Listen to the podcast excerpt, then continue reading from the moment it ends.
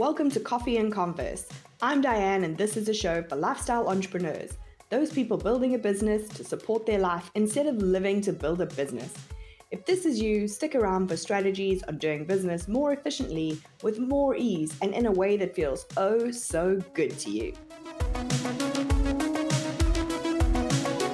Hey, hey, welcome back to the Planning Prep Party. This is day two if this is the first time you're listening, it's a 30 day series to help you prepare for your planning process with a question about planning every single day. Today, my question for you is What do you need from your business? You have to think about what is the business need and what do you need as the business owner. Usually, we dive straight into thinking about what does the business need. So instead, I want you to think about what you need from your business. And what that looks like is asking yourself questions like, how much money do you need the business to pay you? How much time off do you need from the business?